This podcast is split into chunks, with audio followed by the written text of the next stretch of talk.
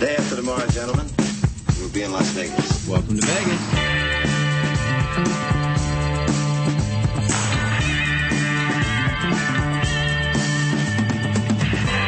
Las Vegas functions on a 24-hour-a-day schedule. The pools, the casino. big volcano out in front. That's the Eiffel Tower. Bellagio, Riviera. the Mirage, Flamingo. Sahara. the MGM Grand. This isn't the real Caesar's Palace, is it? I want to gamble. They always put the machines that pay off the most right in the front. Good luck. The Strip is just the most amazing stretch of road, I think, probably anywhere in the world. Kicking ass in Vegas. Vegas, baby. Vegas, baby.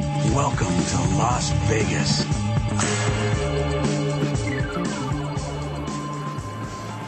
The Tropicana is a unique property in the evolution of Las Vegas. When ownership was consolidating all over the city, it managed to remain independent, relatively speaking. When older properties on the Strip were imploded so new projects could replace them, Tropicana remained and instead was reimagined. Step inside, and it's clear this is not another super casino. The property has been able to capture the charm of Old Vegas while evolving to keep up with modern tastes the perpetual David to the corporate Goliaths that dominate the strip landscape, Tropicana stands as a beacon of hope that there will always be an option in the market working hard to take care of guests in ways only independent competition can, even if it requires the protection of antitrust regulations to do so. Ben Jaffe bought 40 acres of land on the corner of Las Vegas Boulevard and Bond Road with plans to build the finest hotel casino in the world. Despite being part owner of the Fontainebleau in Miami Beach, at the time of the announcement, it was clarified that the Vegas resort would not be a branch of that brand. Taylor Construction, the people who just two years earlier built the Riviera, their first hotel casino in Vegas, would be the company tasked with building the Tropicana. Their career portfolio would go on to include Caesar's Palace, Stratosphere, as well as the distinction of building the largest hotel in the world four times. First with the International, then Bally's, then the MGM Grand, and most recently, the Venetian Palazzo complex. Ground broke on the 12th Strip Casino in 1955. At a cost of $15 million, the Tropicana opened April 4th, 1957, and was coined the Tiffany of the Strip. The hotel buildings were designed to resemble a necklace using a Y shape to maximize efficiency. Guests were given the option of four different room decors French Provincial, Far East, Italian Renaissance, and Drexel. Each had their own veranda looking out across the $80,000 landscape and the formal gardens surrounding the scalloped edged Olympic sized pool located in the center of the courtyard.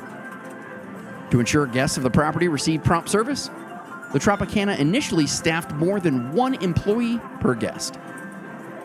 The Pork Ashore was built right off the casino floor, making it the first thing patrons saw when they walked in. Drawing people to the area was Tropicana's roadside marquee, a 60 foot tall tulip shaped fountain measuring 110 feet in diameter and consisting of large and small petals that flash rose and aqua neon in opposite directions at night. But the tulip was more than just another Vegas marquee. It was a clever use of ornamentation built to hide a water cooling tower that was located at the front of the property. The Tropicana appeared to be a success the moment it opened. However, not even a month after, it would become the center of the first concrete evidence the federal government had to tie organized crime to casinos in Las Vegas.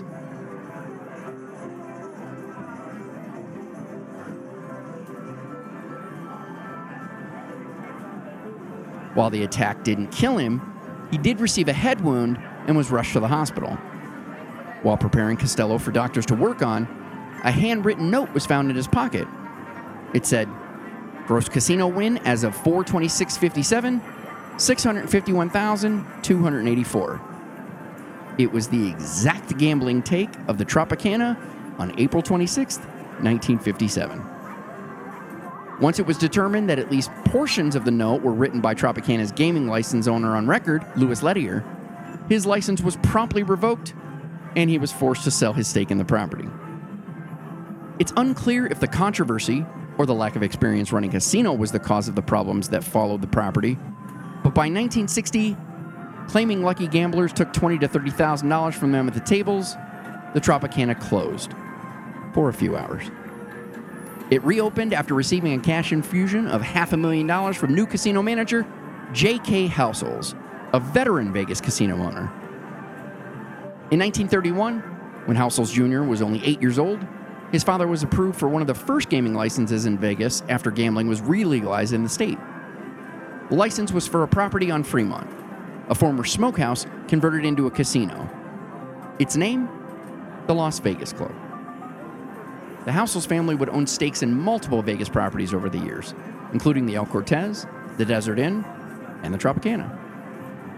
In 1959, Houssels Jr. bought Jaffe shares in the Tropicana, although Jaffe would retain ownership in the land the property was located on. Also during this time, a Vegas entertainment icon would set up residency at the property. The topless show, Folies Bergère. Folies would call Tropicana its home for almost 50 years before closing in 2007. With the property's reputation restored, it was ready to expand. In 1961, the Tropicana added an 18 hole golf course and country club across the street from the property, on the land now home to the MGM Grand. Citing a desire to focus on his downtown properties, though, in 1968, Housel sold the Tropicana to Trans Texas Airways. To keep up with the expanding competition in the market, especially from the recently opened Stardust, new owners added the Superstar Theater, as well as Nevada's first indoor tennis pavilion at the property's country club. However, neither did much to give Tropicana an edge. Next, with plans to expand the hotel, new investors were brought in. One of them was Sammy Davis Jr., making him the first African American to own a share in a strip resort. In September of 1979, the 22 story, 600 room Tiffany Tower was opened as part of a $20 million expansion. Today, the Tiffany Tower is known as the Paradise Tower. The tower featured an atrium with a three level shopping arcade, home to 100 restaurants and specialty shops. Aside from increasing their room inventory to 1,150, it introduced the iconic stained glass ceiling the Tropicana is famous for today. The project was patterned after the stained glass ceiling that existed at the Hibernia Bank of San Francisco in the 1880s. Running the length of the main gaming floor, the feature cost over a million dollars to create and contains more than 4,000 square feet of leaded stained glass. Almost immediately, the project ran into issues with Tropicana's massive air conditioning and heating units located on the roof of the casino. The vibrations they emitted when running made installing glass to the ceiling virtually impossible.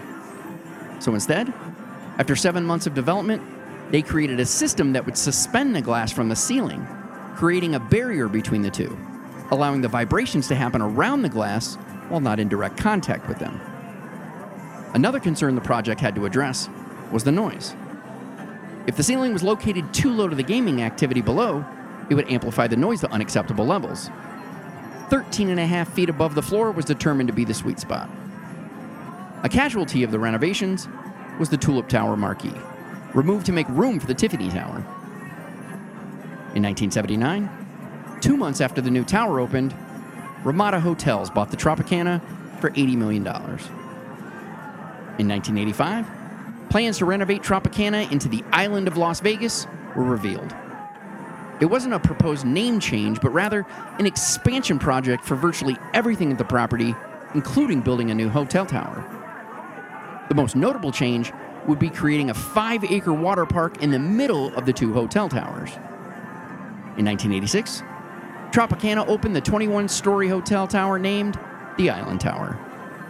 While their plans for an actual water park never came to be, they did develop a more elaborate version of the pool area, and the strip frontage adopted a Polynesian theme complete with two Aku Aku god statues, each 35 feet tall and weighing 300,000 pounds. Tropicana began to promote themselves as Paradise Found and introduced the world's first swim up blackjack game. This version of the pool is almost identical to the version guests get to enjoy at the property today. In 1988, when plans for what would become known as the Mirage were revealed, Tropicana attempted to sue. We hope you've enjoyed this premium content preview. For access to the rest of this episode, as well as all the premium content we offer, go to patreon.com slash 360vegas. A monthly subscription will give you access to the enhanced version of the podcast, often with bonus content, exclusive podcasts like 360 Vintage Vegas, 360 Origins, 360 Vegas Movies, insider information on all things 360 Vegas, 360 Vegas Vacation, and early access to everything. To subscribe, simply go to patreon.com slash 360vegas. That's P-A-T-R-E-O-N.